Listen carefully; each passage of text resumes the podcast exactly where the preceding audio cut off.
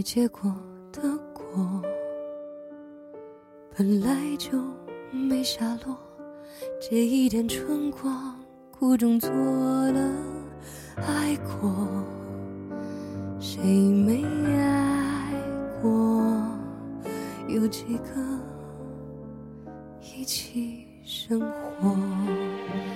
你是无端风波，令我惊心动魄，越不可说，越是夜长梦多。最要命的最快乐，越残酷的越美到没办法说，只能走过，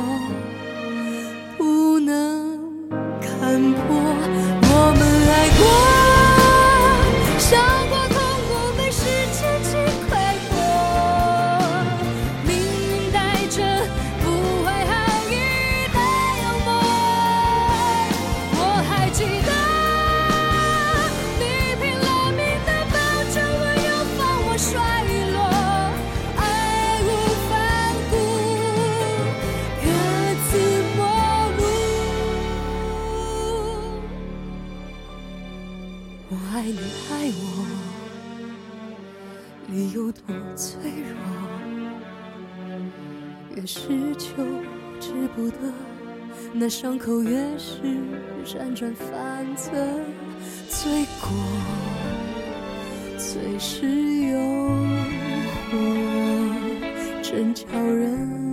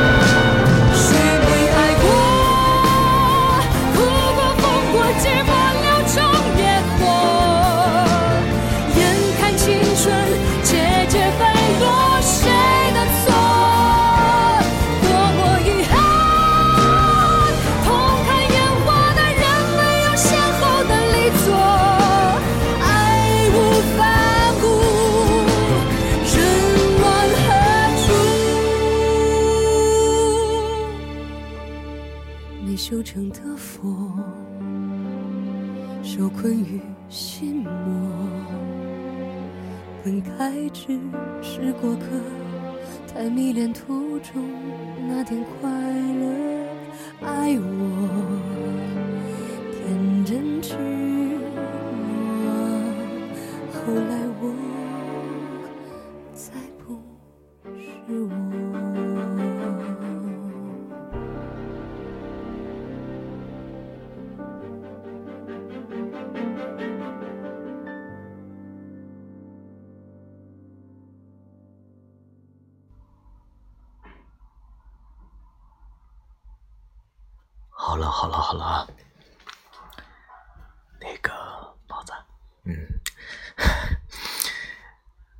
啊，咱们先开始今天的故事了。跳大神第四章，狐黄不沾。吐完了那些脏东西之后啊，我爷爷终于能够开口说话了。只见他咔吧了一下嘴，然后十分虚弱的说道：“你，你谁呀？不是我怎么会？感情的今天的事儿一点记忆都没有了啊！”我太爷爷叹了口气，刚要说话，那老瘸子却先开口了。之前，老爷子这老瘸子把手在自己衣服上擦了擦，然后对我爷爷说道：“你先别管我是谁，你是打猎的吧？来说说，这昨儿你都碰着什么了？”听老瘸子这么一说，我太爷爷简单的将今天发生的事儿告诉了他。果不其然呢，虽然我爷爷平时这个驴性霸道，但是一听见今天自自己竟然中邪了，外加上现在浑身上下没有一块地方不难受的，顿时我爷爷那叫怂了啊！于是拼了命的回忆了一会儿后，便哭丧着脸说道。不是，我我也没碰着啥呀，不是就打猎来着吗？啊，不能吧？老瘸子又坐在了炕上，他一边打量着我爷爷，一边对着他说道：“刚才你吐出来的那里头可有不少怨念呢，快他妈想想，你能不能长点心呢？你啊！”我太爷爷看着自己儿子这般模样，实在是忍不住了，于是他破天荒的骂了我爷爷一句。要说我爷爷呀，从来就没见他爹发过这么大的火，外加上他现在也十分害怕，便有些委屈的说道：“不是，我真没有遇着啥怪事儿啊，就是照常打猎嘛。”哎，不是，对了，这这不知道这个算不算呢？见我爷爷似乎有了些头绪，老瘸子便让他往下讲。于是，我爷爷又讲出了昨天上山打猎时碰见的事情。原来，昨天他睡过头了，等起炕的时候已经快中午了。这要说呀，在农村能睡到这时候的，估计除了病号就是盲流了。可我爷爷他不在乎这个啊，虽然是农闲时节不用干活，但是他就是在家待不住。这主要原因呢，就是前几天打麻将输钱了，没辙。冬天的农村里也没有娱乐，在那个年代，似乎就是几个游手好闲的人打打麻将、推推酒牌啥的。我爷爷那天晚上手气特别差啊，把兜里的那几个子儿全输光了。你说这人呐也挺有意思的，你越输越想回本儿是吧？可是无奈这手头又不太宽裕，外加上他纵使这个脸皮再厚，也不好意思朝这个家里伸手。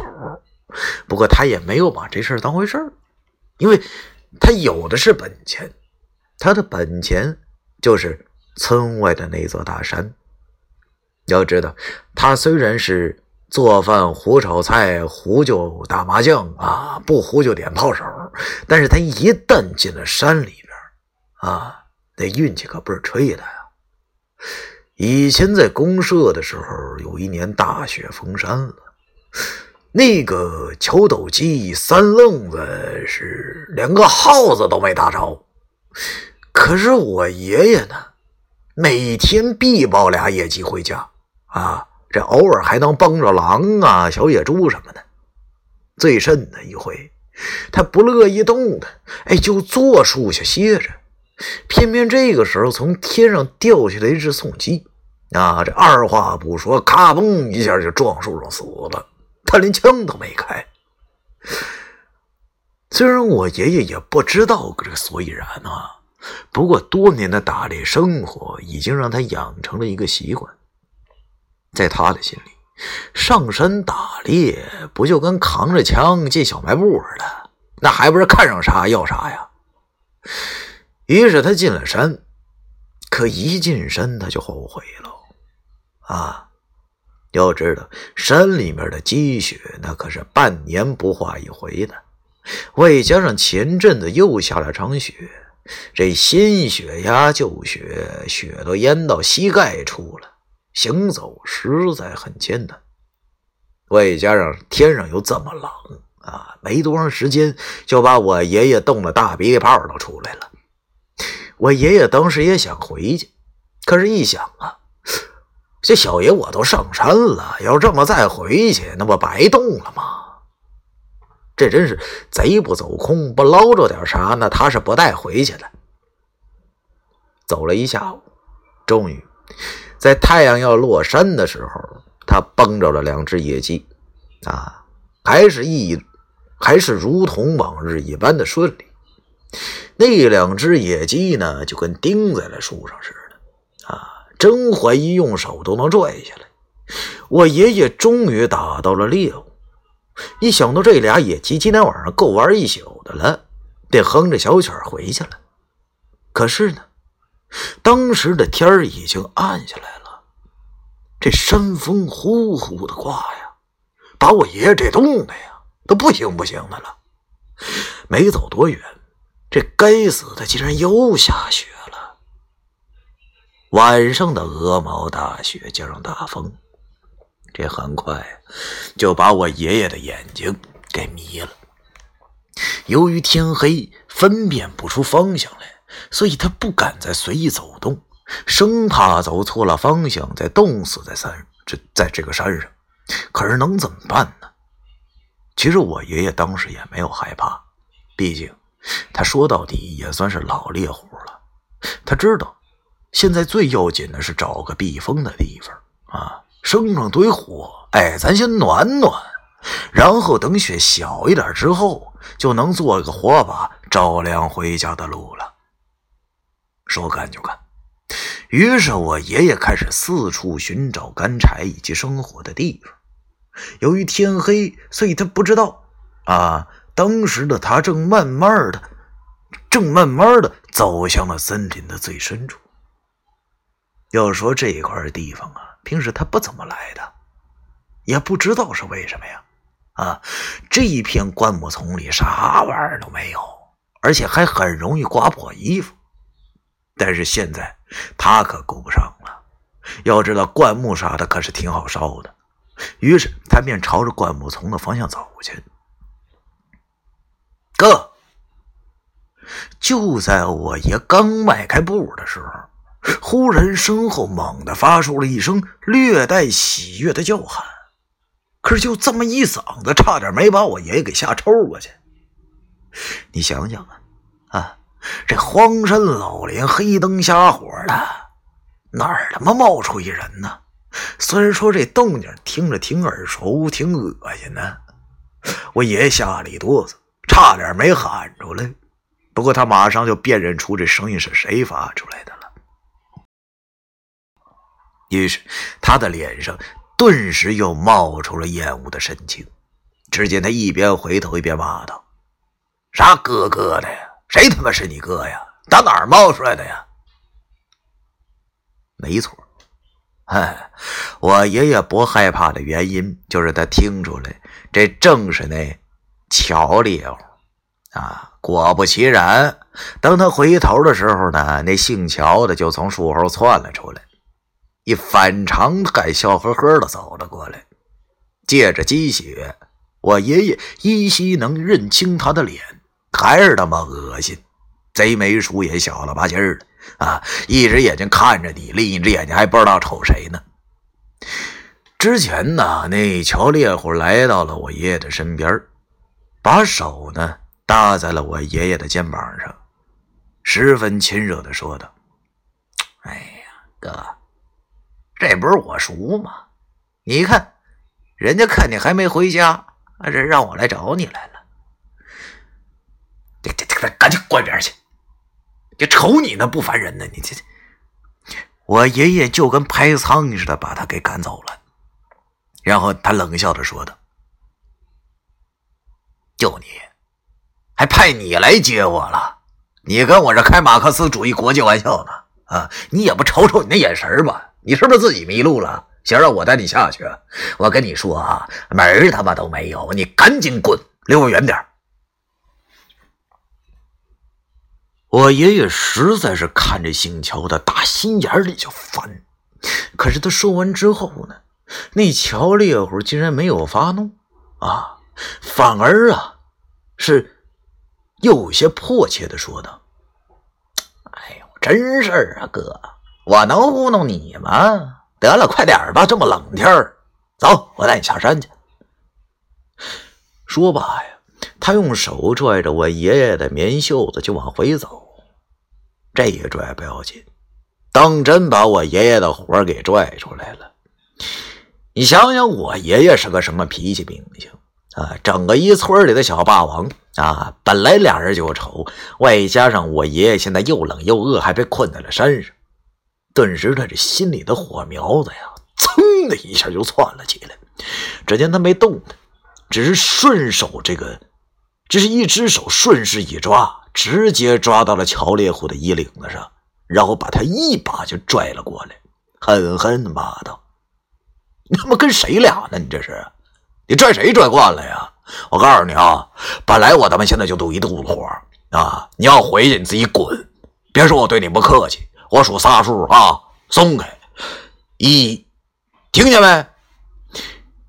那乔烈虎见我爷爷真急眼了，顿时也有点急了，不过不是生气，而是有点着急。只见他用一种竟然类似哀求的语气说道：“哥。”我求求你了，你就跟我一起下山吧，行不行啊？二，我爷爷没废话，直接用阿拉伯数字回答了他。与此同时，他悄悄的伸开了、松开了这个、松开了手，解下来斜挎着的枪绳。不，不是哥，那啥，你你你你听我解释行不？你你。砰的一声，震耳欲聋。我爷爷真急眼了，他一手揣枪，直接对着上空放了一枪。在这个下着雪的深山上，枪声响的是格外的刺耳，火药味散发开来。而这一下还真挺好使。就在枪响的那一刹那，那乔烈虎唰的一下就松手了。同时呢，转身撒丫子就跑了。他跑得飞快，还连滚带爬的，眨眼间就没了踪影。傻逼，瞅你那小胆儿吧！我爷爷扛着枪仰天长啸。不得不说，刚才那一枪是他这几年来放的最有成就感的一枪了。主要是忒解气了，终于让他报了仇了。不过他笑了两嗓子就不笑了，主要是太他娘的呛了。哎，你说，刚才那姓乔的过来的时候，我咋就没觉着冷呢？我爷爷心里有点纳闷啊，一定是被他给气的，都不知道冷了。我爷爷哼了一声，然后便又拽起了棉袄，转身向那片灌木丛走去。这一片灌木丛啊，是这个巷子。这玩意儿啊，在这个灾荒年间能够顶口粮用，但是不挨饿的时候，也只有野猪才吃的。风更大了，我爷爷把这手啊都快伸破衣服了，还是冷。他本来想啊，这划了些干柴，哪知道想的挺好。但这玩意儿一冻上之后，比皮条还干，你咋扯都扯不断。真丧气，都他娘的怪姓乔的。哎，我爷爷当时拽了半天没拽动，便骂起了贤妻。可是他骂着骂着啊，忽然发现了远处好像有什么光亮似的啊，难道是看花眼了吗？我爷爷揉了揉眼睛，刚才那道蓝汪汪的光消失了。我爷爷觉得有些好奇呀，便下意识向那个方向走去了。这走了一阵之后啊，忽然他大叫了一声，然后一拍大腿，学着那戏文里的台词叫着：“哎呀，造化，真是造化！这真是天造地设的一个家呀！”其实呢，也没有那么夸张。不过，就是当他走着走着，忽然发现呢，在那灌木丛中竟然有一片。窝蜂的洼地，由于窝蜂晚上上面有大树，所以这一小片地方呢没有雪，只有一根已经断了的大树。也不知道这树是咋断的，这上边一截还倒一边呢。啊，看上去啊有一些年头了。我爷爷慌忙走过去，这个走过去这之间这树桩子里，因为年长日久都已经烂透了。这摸上去呢，十分干燥。我爷爷大喜，这太好了，这不就是天这这天生的人造的火炉子吗？啊，这下冻死了。我爷爷想到了这儿，马上放下了枪，然后呢，他往手上吐两口唾沫，就开始从一旁的树干上这个掰这个树皮。这个树确实断的有年头了，都脆了。没一会儿啊，我爷爷就捧了一大堆的这个树皮，然后他又扒了些干草，小心的将其点燃了。哎，一点一点的隆起了一把火，把这火呢移到了那枯树洞里面后，赶紧又添几把干草和树皮。这火呀，终于是烧起来了。哎呀，伴随着这个咔哧咔哧的声音，可谁又能想到一件让人意料不到的怪事也随之而来呢？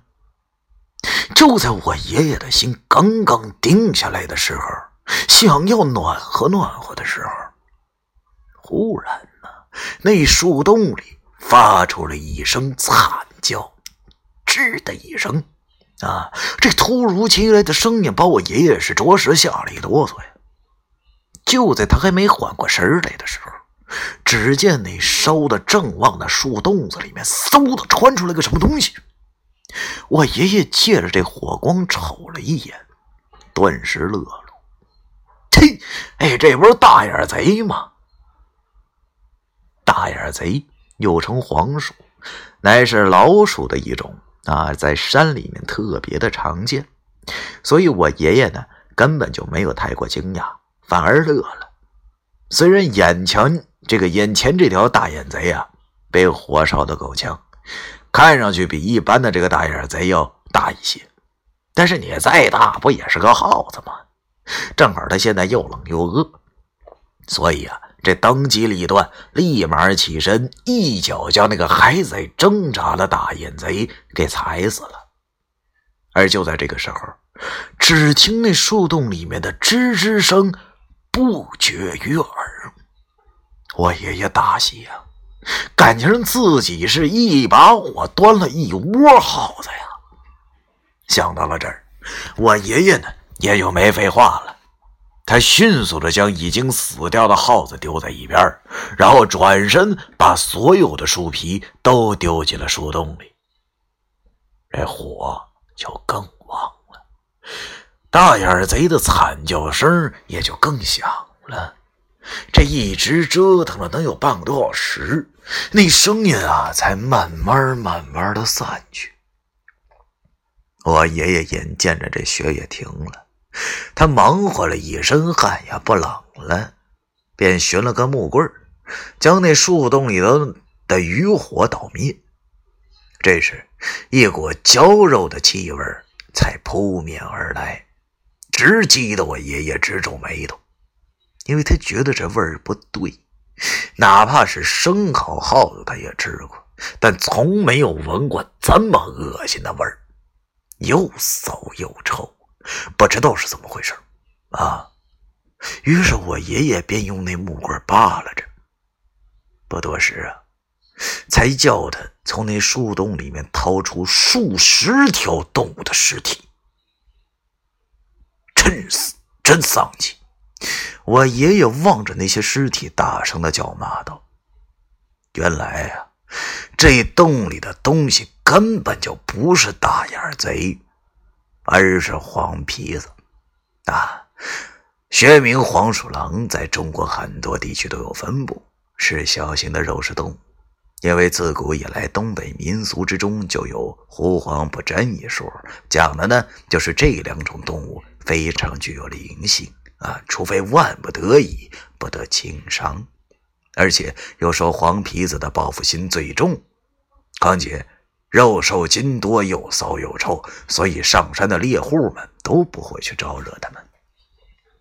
看来这是一群猫冬的黄皮子。大大小小足有好几十只，而且还有很多已经被烤成了焦炭。看来这枯洞、枯树洞下面应该就是个地洞啊！上面呢被封了火，外加上天冷地冻，使得他们无法逃脱，这才被都闷死在了里头。而之前跑出去的那个，应该是只黄皮子的幼崽，所以才被我爷爷当成了大眼贼。我爷爷纵然是多年的老猎户，但是当他见到这种情景，还是不由得会反胃，骚腥恶臭的，纵使他再饿，也没有了胃口。况且。这好几十条黄皮子，你摆在面前，怎能让他不想起那些民俗传说呢？越是琢磨，我爷爷就越觉着这后脖梗子直钻凉风，于是便慌忙点了把火，匆匆忙忙的循着循着道路下山去了。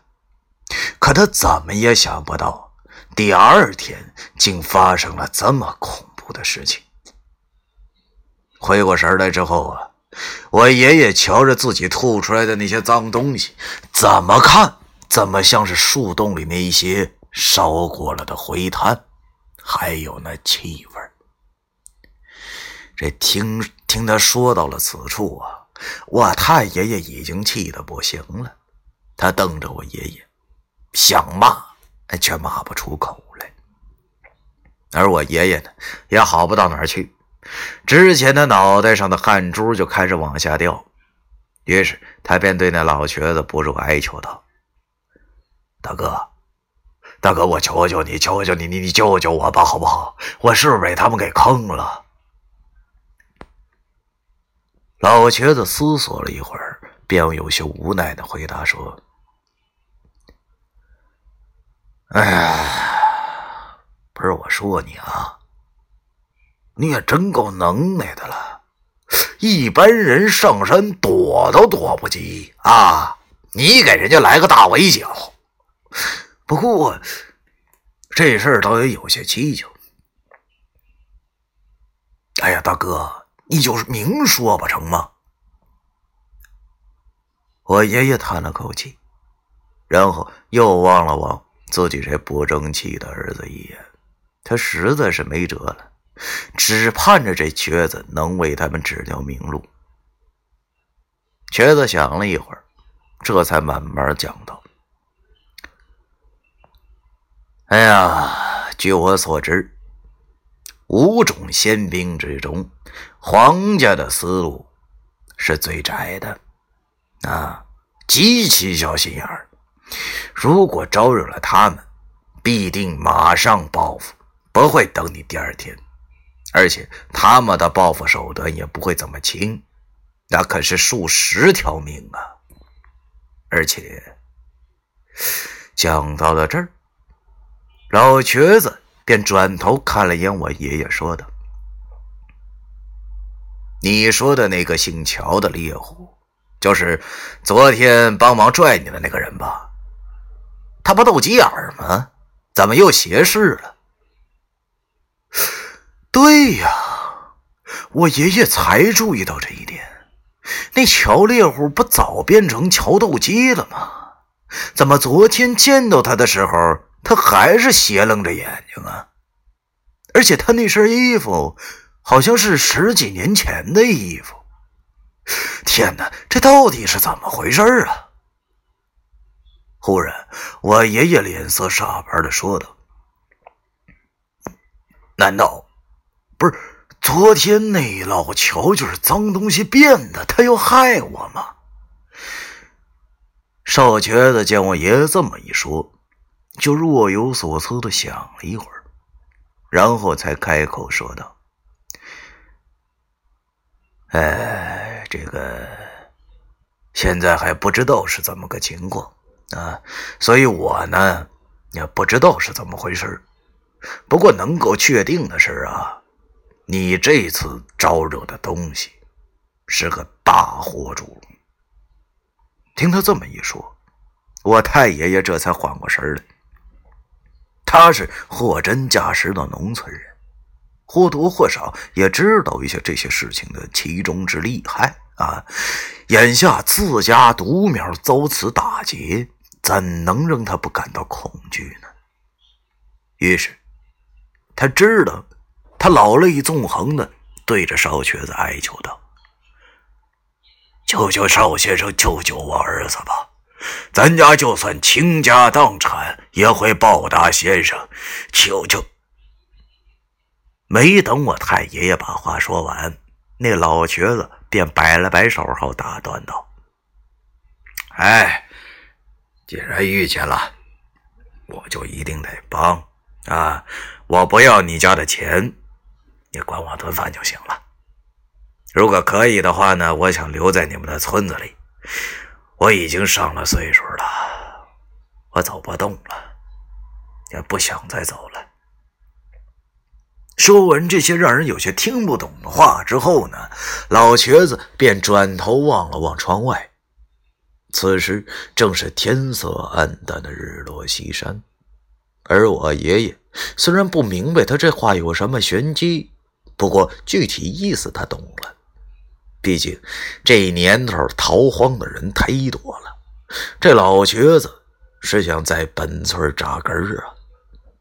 于是他慌忙对那瘸子一拱手，然后感激的说道：“谢谢邵先生，邵先生放心啊，我在这村子里面说话还是有点分量的。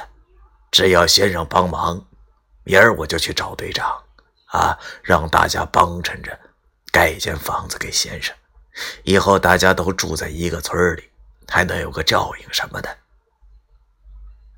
别看我太爷爷是个老农，但是这话里边也有点玄机，意思再简单明了不过了。你只要救我爷爷，什么都好说，但是前提是能救的情况下。不过少瘸子却没太注意，啊，他依旧望着窗外的天儿。若有所思，只听他依旧用十分平静的语气，淡淡的说道：“能帮上的，我一定会帮。但这还要看你儿子他自己的造化。而且我说了，别叫我先生，非要用土话的话，你就叫我二婶儿吧。”或者帮班吧，我当 跳大神是第四章完。好，欢迎现在在一百三十位宝宝，欢迎大家，大家晚上好，来到 FM 幺七五六八九听组的直播间，喜欢听故事宝宝走吧订阅好吗？不迷路。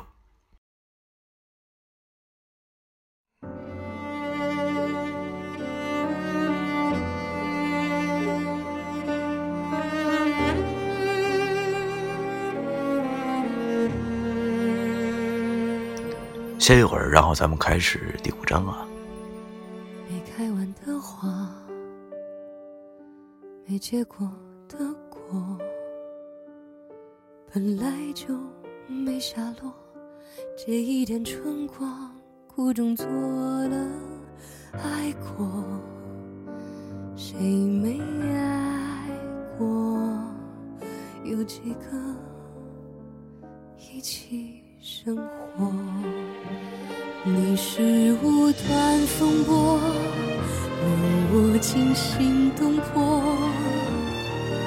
越不可说，越是夜长梦多。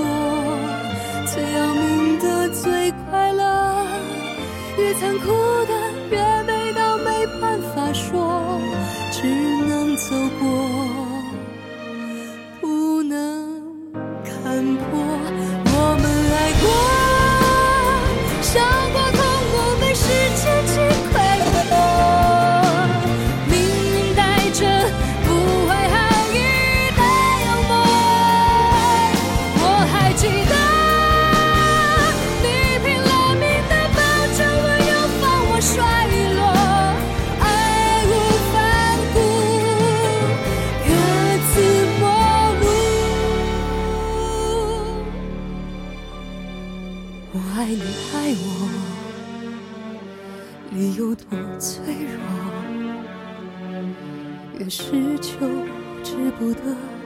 那伤口越是辗转反侧，罪过最是诱惑，真叫人不疯不活。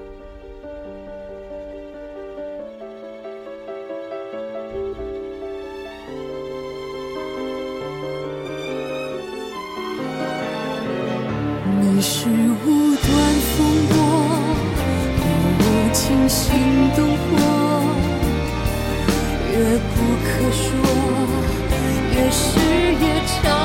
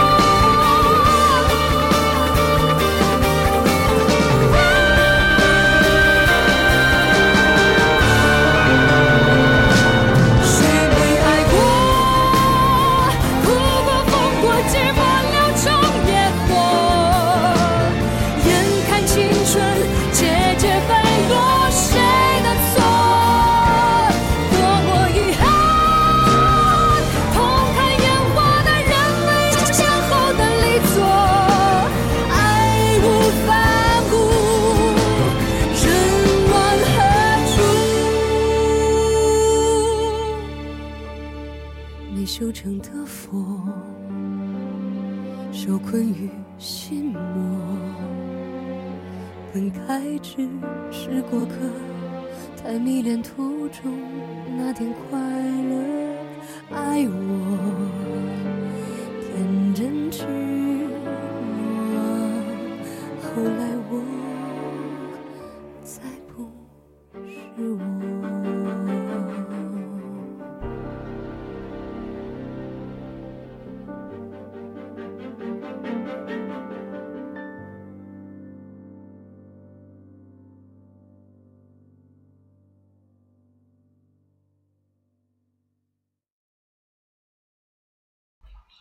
好了，咱们开始啊。不算是鬼故事啊。第五章，所谓二婶儿啊，在东北的民俗中曾经非常有名，因为它与一个词语息息相关，那就是跳大。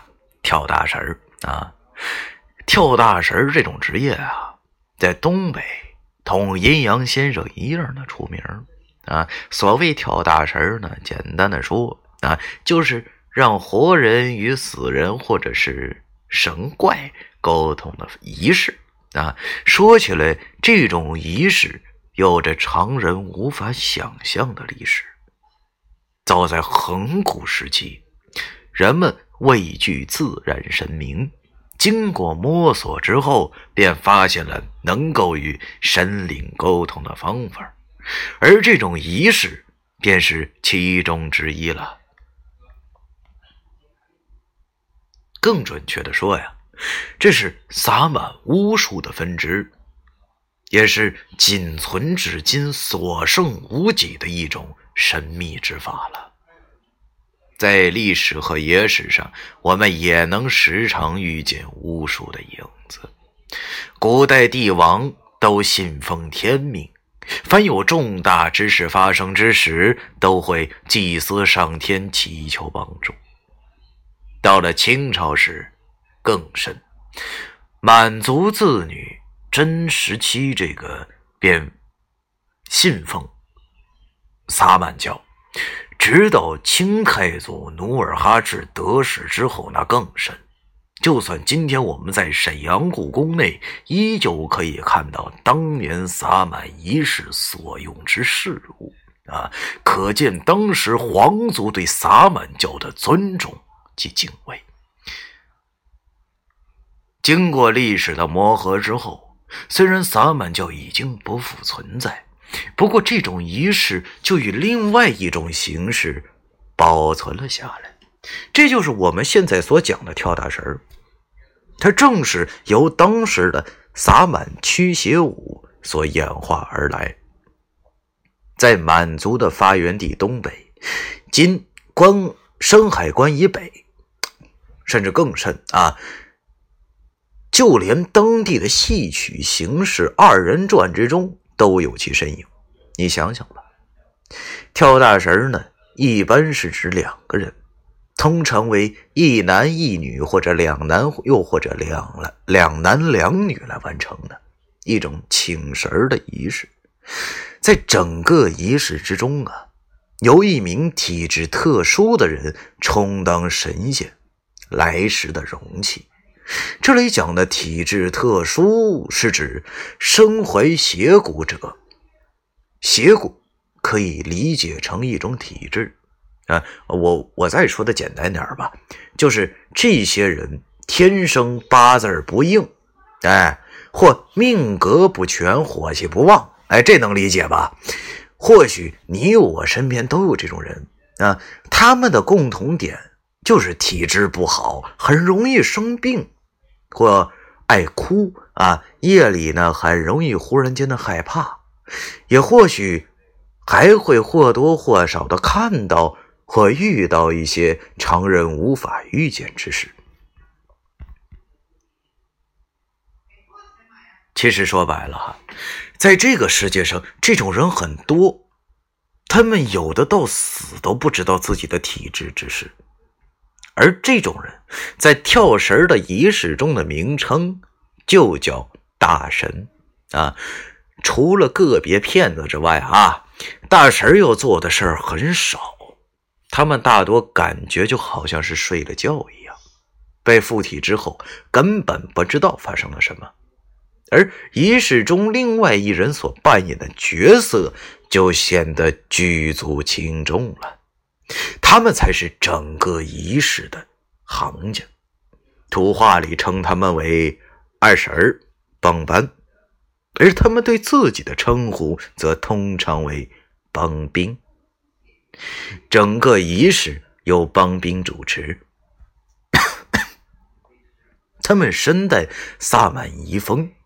仪式之时呢，大神身穿神袍花袄。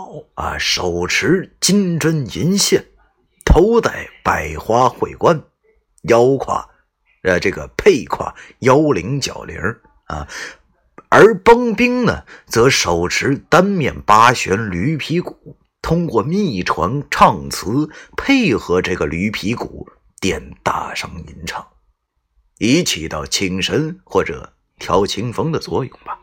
哎。要说这听上去非常的邪乎，但是却并非空穴来风。这玩意儿建国以前农村里还真挺常见的，但是四九年以后基本上就灭绝了一段时期。至于说为什么，哎，这就不便再多讲了啊。当时我太爷爷一听这瘸子呀，竟然是跳大神的，心中不由得这个喜忧参半。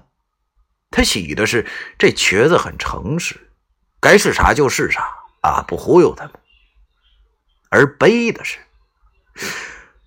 妈的，跳大神的一般都是俩人啊啊！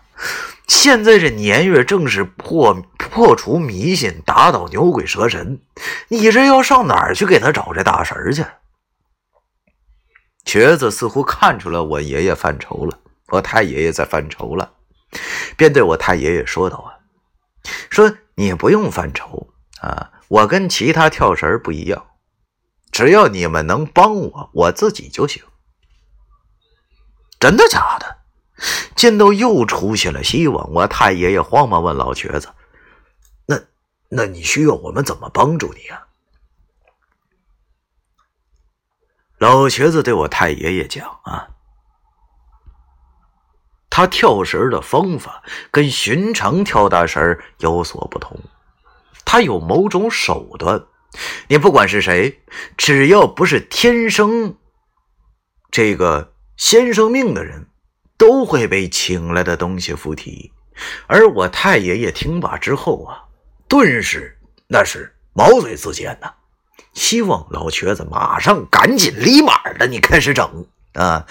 不过老瘸子却摇了摇头，他对我爷爷说：“老哥哥，你都一把岁数了，真要请下神来，你也折腾不起呀。”这说完了之后啊，他转头看了看我奶奶，我奶奶当时就明白什么意思了。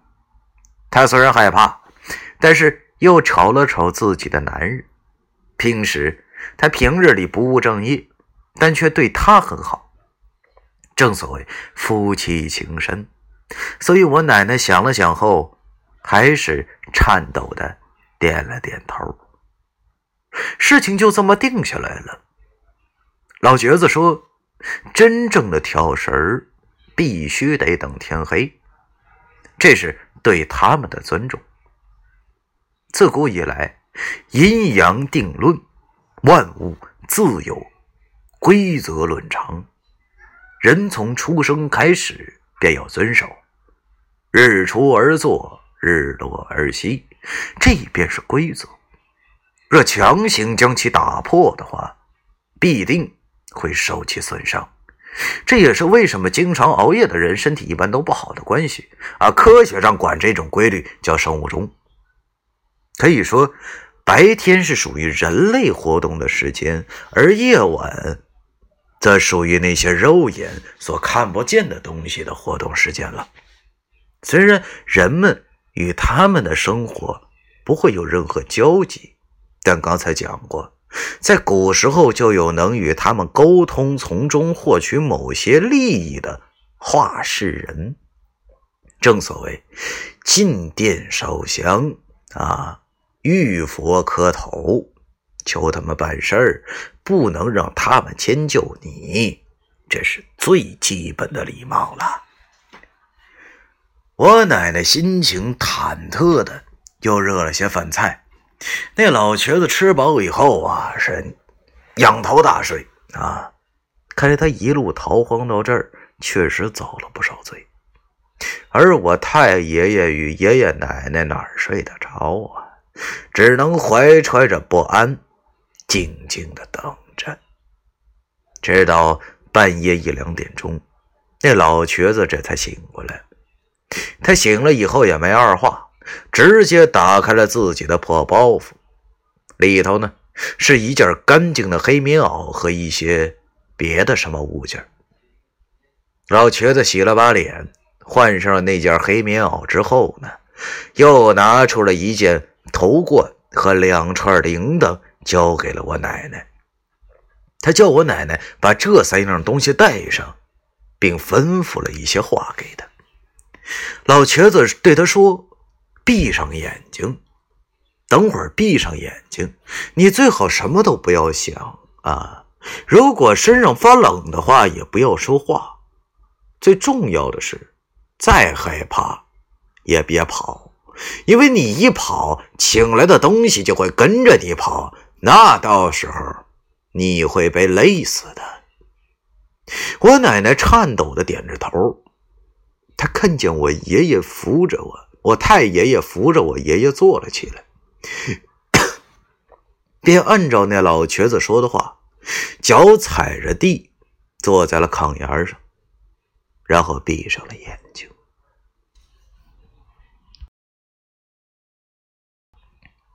在我奶奶刚闭上眼睛的时候啊，之前那老瘸子呢，又从自己的包袱里取出了一根拴着细丝的细针。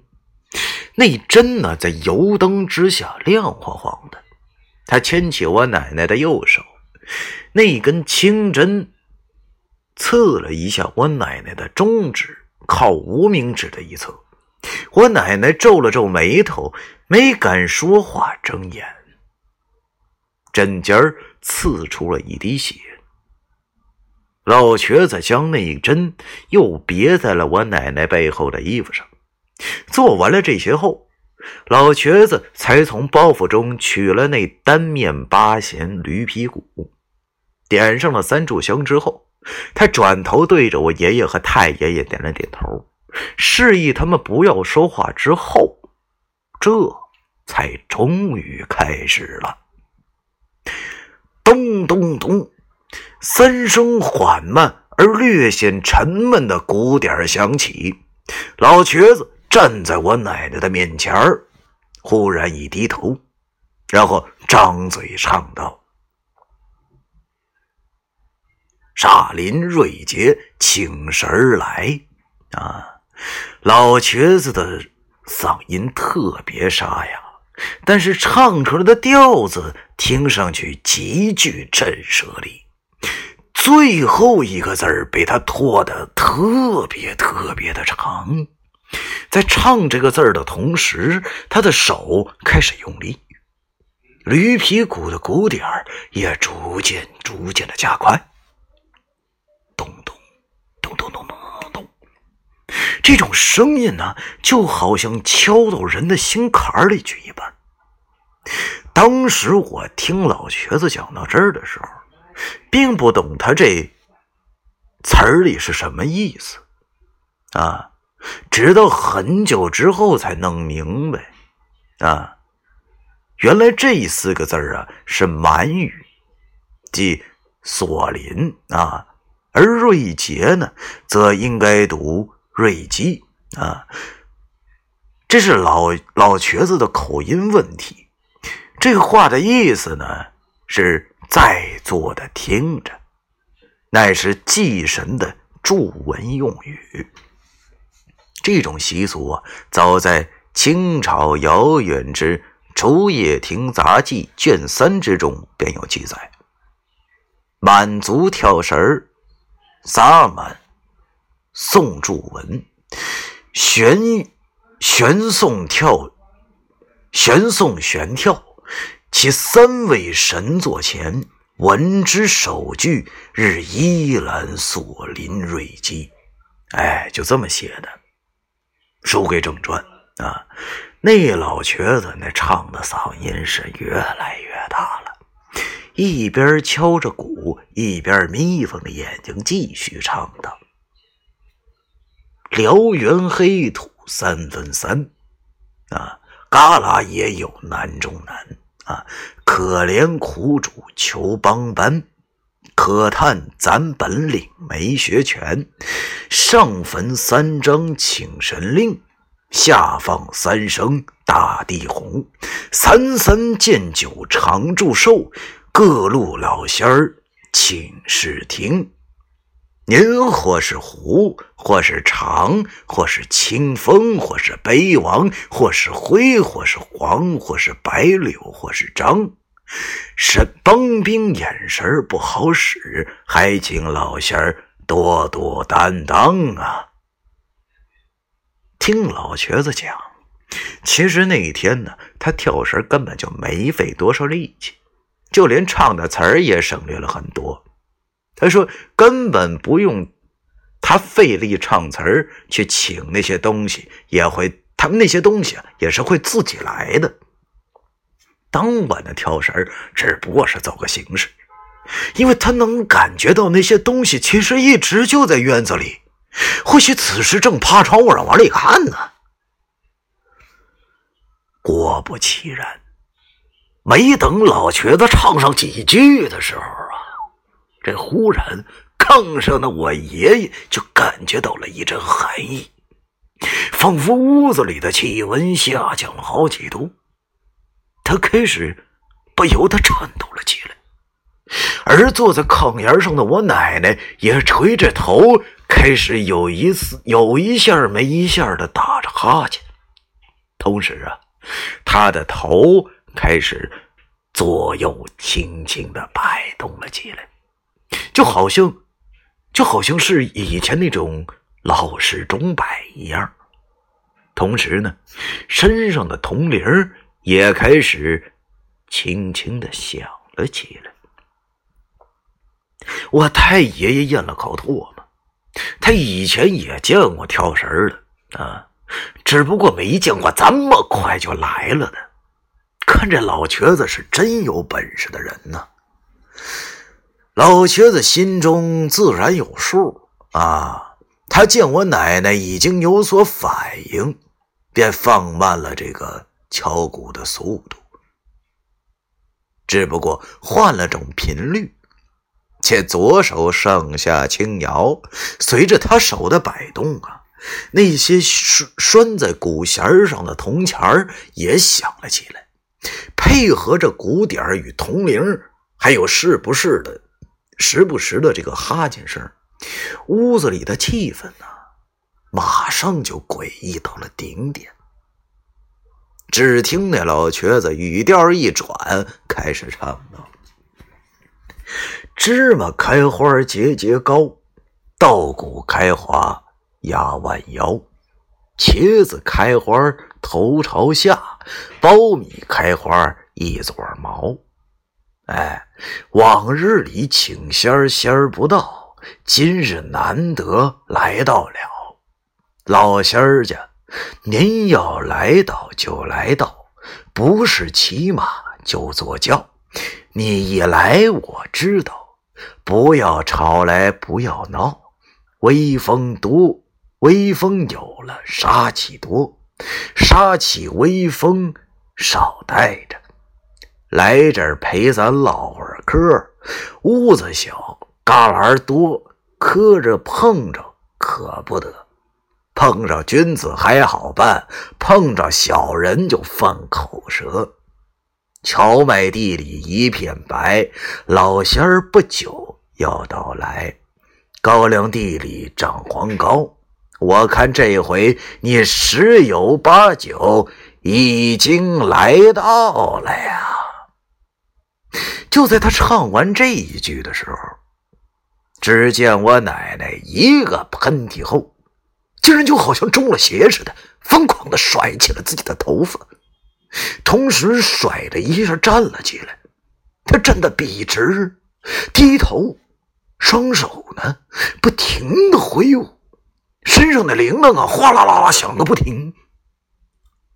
这是来了，跳大神儿，第五章完。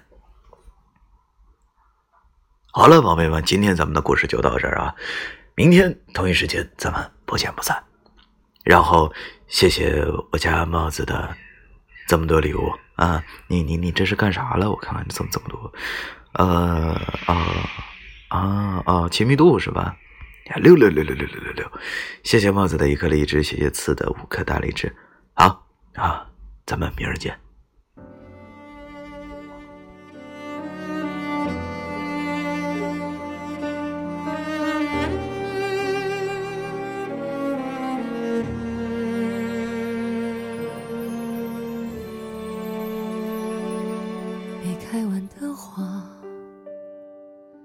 没结果的果，本来就没下落。这一点春光，苦中作乐，爱过，妈耶！真的假的？真的假的？我的天！嗯嗯，你这波，嗯，你这你他妈就牛逼了，真的，你他妈就牛逼了。嗯，冲着游艇，我得再读一张。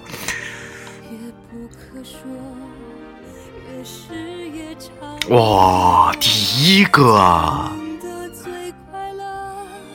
第一个就就就开出个游艇啊，你可以啊啊！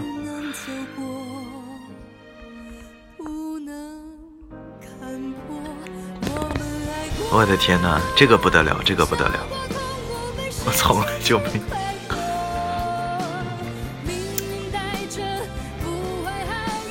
欧了欧了啊！我今天本来还想跟你说一声，说这个你要不要过来给我送个特效什么的，然后那个我当时一看，哎呀，我快读完了，我就想算了，我就没跟你说。我看看下一章多长啊？哇，六千个字儿啊！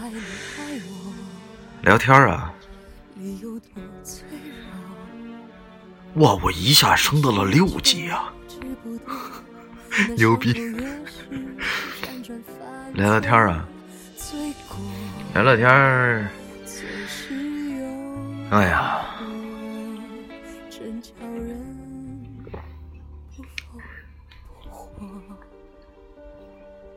啊，还好啊。其实啊，我就是在我很小还不记事儿的时候，呃，我家里找人跳过这个大神啊。据说啊，啊，跟这描写的啊，有点像啊，但是没有这么夸张啊。那个人也是一个人，啊，啊不，两个人，两个人。我第一次这么溜不亏，没有，本来是完了小祖宗啊，然后，然后老大开出个游艇啊，这个就很溜很溜了啊。嗯，欢迎蛋蛋你来了。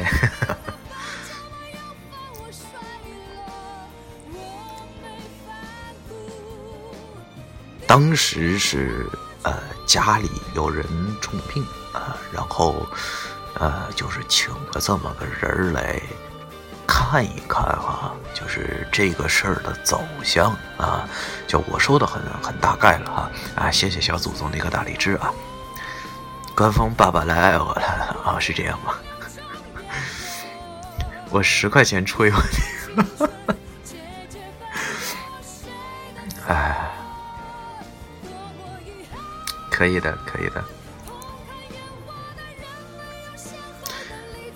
感谢次次的五个荔枝，感谢马特的一个荔枝，感谢小祖宗的两个荔枝，感谢我家的一个大游艇啊！好了，我这个正常点儿啊，嗯、开心，开心，开心，开心，是的。呃，我看看我这个会不会升级啊？嗯、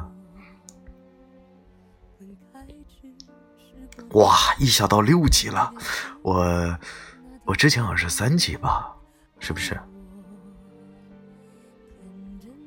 对啊，还还差三百七十一，还差三百七十一，三百哎，为什么那个小火箭里面的东西没涨啊？不是应该涨吗？还差点七级，你怎么啊？对，还差一点啊，涨涨了吗？啊，是那那可能是我这儿没刷出来。嗯、等着，我再加首歌这老大，我突然又想读那个《人民的名义》了，咋办呢？你说，你说我要是又给又给封了，你也能救我不？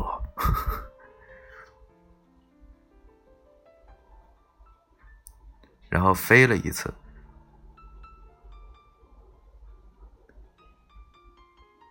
会封的啊，哎，没有关系，事情都过去了这么久了吧，是不是？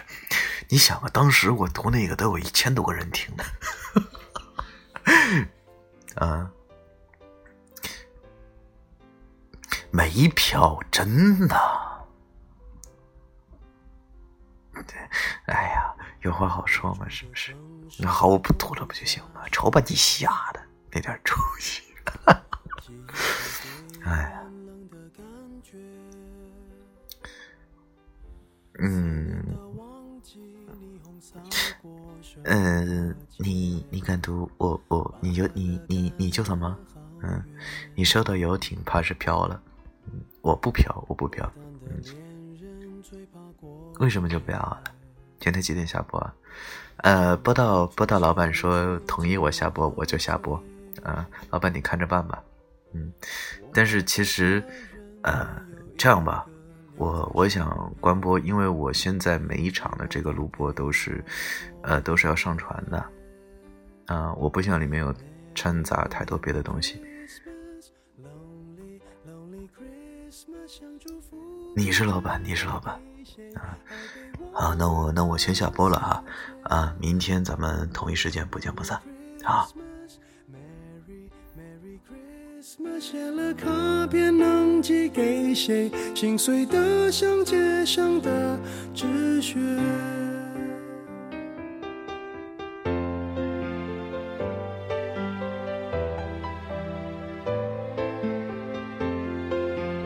好啊，最后打波广告啊！欢迎大家来到 FM 幺七五六八九听走的直播间，喜欢听故事的宝宝们点播关注。近期我们在播讲啊跳大神儿，作者崔走昭已经讲到了第五章了啊，明天咱们第六章继续。没有一个留在身边，寂寞他陪我过夜。Merry Christmas, lonely, lonely Christmas，想祝福不知该给谁，爱被我们打了死结。Lonely, lonely Christmas, Merry, Merry Christmas，写了卡片能寄给谁？心碎的像街上的纸屑。电话不接，不要被人发现我整夜都关在房间。狂欢的笑声听来像哀悼的音乐，眼眶的泪温热冻结，望着电视里的无聊节目，瘫在沙发上变成没知觉的植物。Merry Merry Christmas, lonely lonely Christmas，想祝福不知该给谁，爱被我们打了死结。Lonely lonely Christmas, Merry Merry Christmas，写了卡片能寄给谁？心碎的像街上的纸屑。Merry Merry Christmas，想祝福不知该给谁，爱被我们打了死结。Lonely lonely Christmas, Merry Merry Christmas，写了卡片能寄给谁？心碎的像街上的纸屑。谁来陪我过这圣诞节？